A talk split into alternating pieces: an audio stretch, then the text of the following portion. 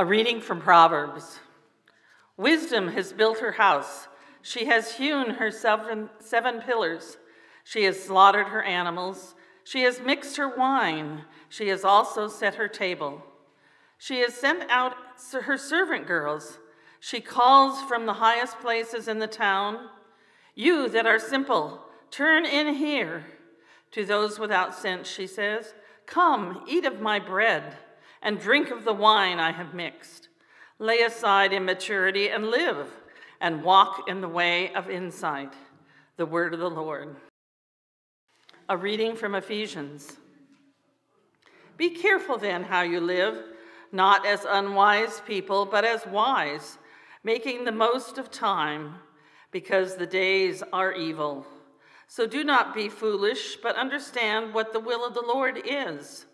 Do not get drunk with wine, for that is debauchery, but be filled with the Spirit as you sing the psalms and hymns and spiritual songs among yourselves, singing and making melody to the Lord in your hearts, give, giving thanks to the God, the God the Father at all times, and for everything in the name of our Lord Jesus Christ. The word of the Lord. The Holy Gospel today comes from the book of St. John, the sixth chapter, beginning with the 51st verse. Jesus said, I am the living bread that came down from heaven.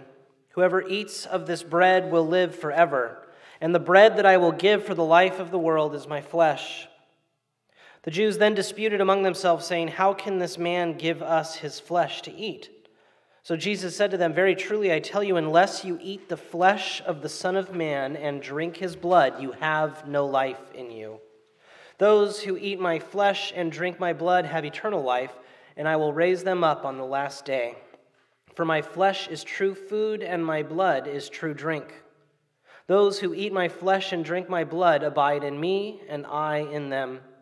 Just as the living Father sent me, and I live because of the Father, so whoever eats me will live because of me. This is the bread that came down from heaven, not like that which your ancestors ate and they died, but the one who eats this bread will live forever. The Gospel of the Lord. Thanks be to God. You may be seated. My dearest siblings, grace and peace to you from God in whom we live and move and have our being. Amen. Um, it's a weird text, right? Yeah. Um, I mean, you could kind of understand the frustration of the religious leaders who hear Jesus standing there saying these things. I mean, imagine hearing this text without any context whatsoever. Imagine hearing this for the first time, not knowing anything about communion.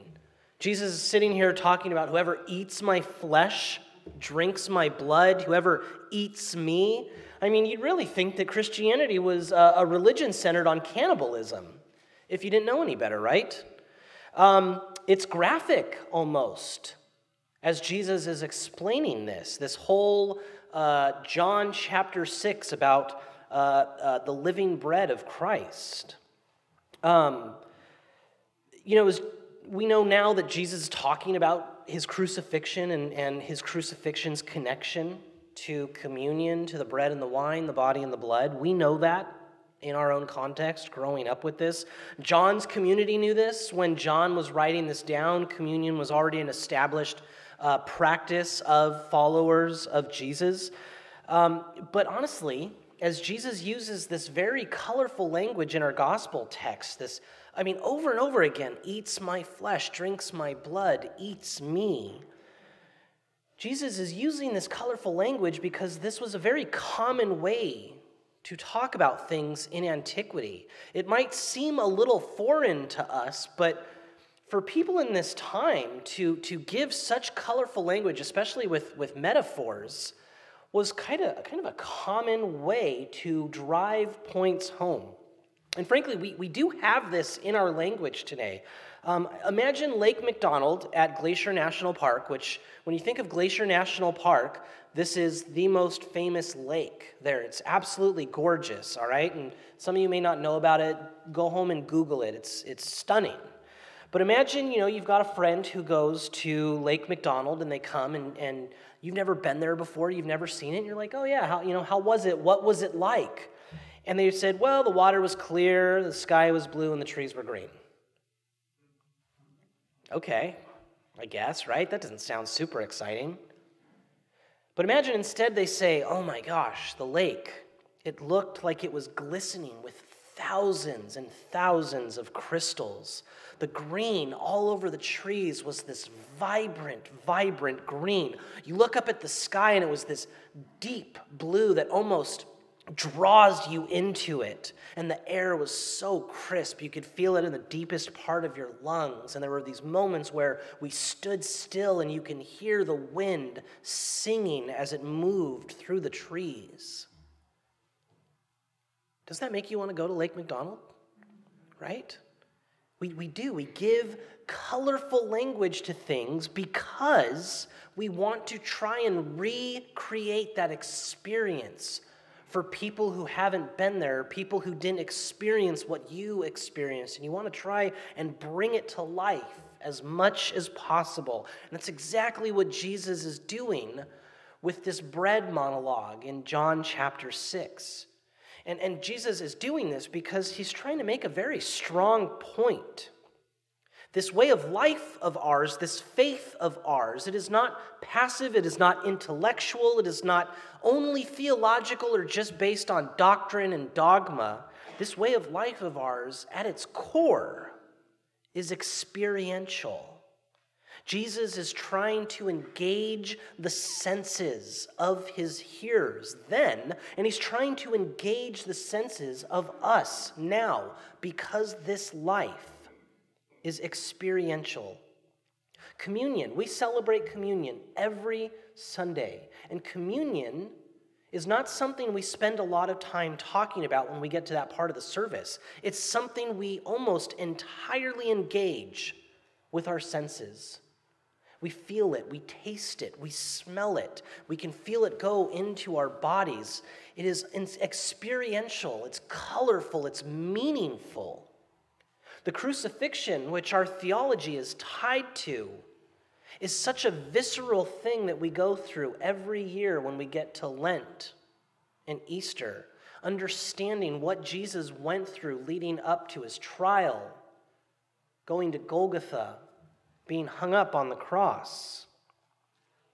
All of this to say is that we are called to a ministry of praxis a ministry of action, a ministry that engages the senses. We are not so much called to a ministry of belief, but a ministry of praxis and action that engages our senses, a ministry that, that connects us, viscerally connects us to the world around us. I mean, think about when we worship here in this space even though we are in a building, a sanctuary, we worship in creation. Notice how the light comes and floods this sanctuary, not just these artificial lights, but how this light so beautifully comes in through these windows and gives such a serene, luminous look to this space.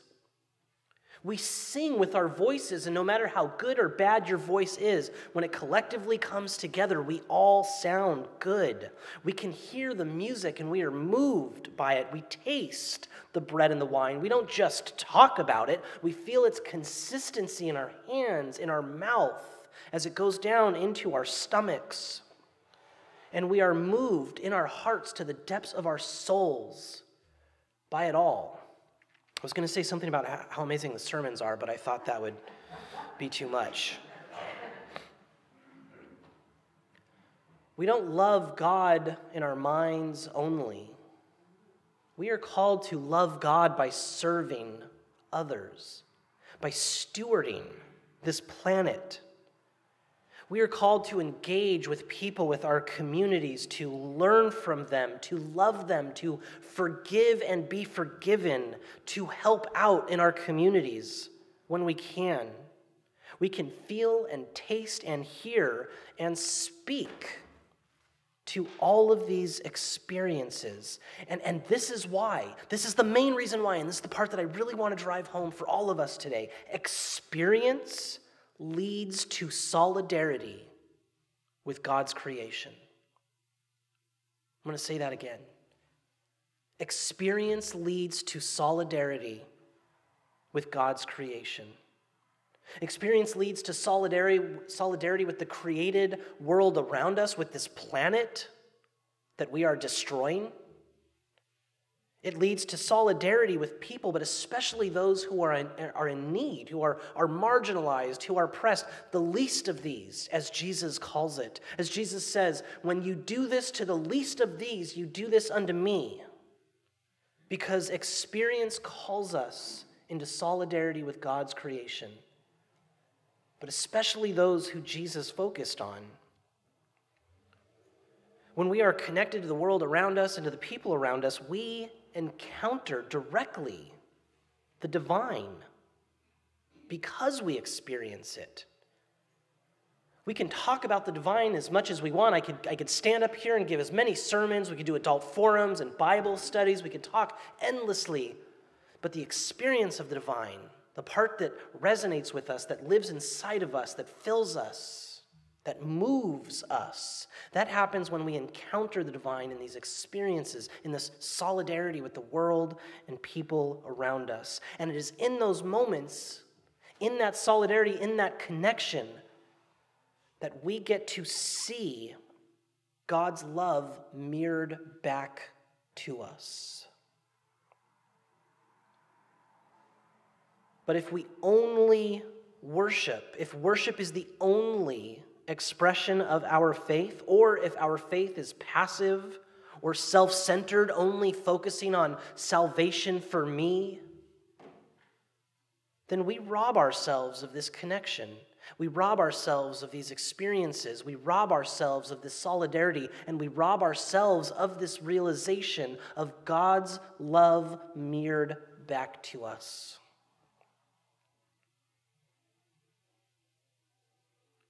And truth be told, everything I'm talking about right now, that's a part of who we are at Bethania. We are a church of experience. We are a church of praxis. Our ministries are versatile for this reason. Our ministries are not only centered in Sunday worship, this one hour on Sunday, but our ministries, they fill up our weeks. They engage our senses. I mean, think about our food distribution, our, our brown bag packing that's happening next week, the angel wrap that we'll do in December, the produce table that's going on right now, quilting and, and the, the personal care kits and the school kits. Just pull yourself back for a moment and imagine how your senses are engaged in these ministries. This is not just about evangelizing or talking, it's about touching it's about packing food for people. It's about encountering God in them. Think about all of the relationships that have been developed with the Latinx community here in the valley that we didn't have prior to this food distribution and how meaningful those relationships are now. Or the brown bags packing food for seniors who then end up sending notes back to us saying thank you. Or the, the angel Christmas wrap and the, the, the, the, intention that each of us goes through in wrapping those presents and buying those presents, and just think of each child and their senses as they open it and see that gift for themselves and how much they light up. The produce table and the planting of that food, the harvesting of that food, and the trading of that food, and the ministry that it helps or the quilting. I mean, I can't even fathom just all of that tedious little work that I see our quilters doing. But then I also can't help but think about that senseful moment when those quilts wrap around the shoulders of someone who has just experienced some kind of a disaster and needs some sense of hope.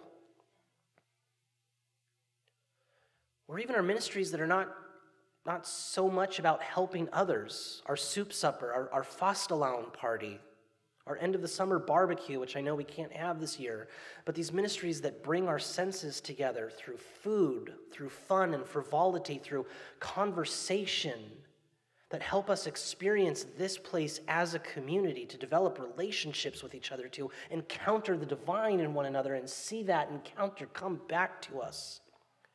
Or with our children, like Vacation Bible School and the Halloween party, You never see true magic until you see it through the eyes of a child, right?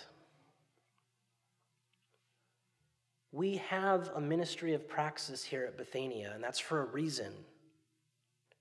Because our faith is not just centered in worship, it's not just centered in coming to God and making sure that we are right with God, but it's about encountering God in the world around us and experiencing heaven here and now. And that only happens through praxis, through experience, through solidarity with God's creation. Now, just like this gospel text today is weird, the idea of a faith centered on praxis can be kind of weird too. That's not an idea that the church, the big capital C church, has embraced for a long time, and I, I think to its own detriment. But we definitely embrace praxis here at Bethania. However, I'm not entirely sure we know why. We just kind of do it sometimes, because that's what we've always done. But again, this point, folks experience creates solidarity with God's creation. There's no part of this sermon where I'm trying to get you to do something new. Rather, I'm trying to see what you've always done, but maybe with new eyes. So I pray that, that as we move forward in our ministries, the ministries that we've always done from this point onward, I pray that we can not just do them knowing that their benefit is for people and that they help, but maybe also that we could immerse ourselves in the experience of those ministries, that we can be present in the food that we help prepare for other people, the presents that we buy for children who aren't expecting them, the blankets that wrap around the shoulders of those in need, the personal care kits that help keep people clean, and the school kits that help keep kids in school. Or even those small moments where we come together and laugh with each other, lift each other up, converse with each other, connect with each other, experience divine community in this sacred space. We do all of this so that we can see how connected we are to God's world around us, and ultimately so that we can see God's love mirrored back to us. Amen.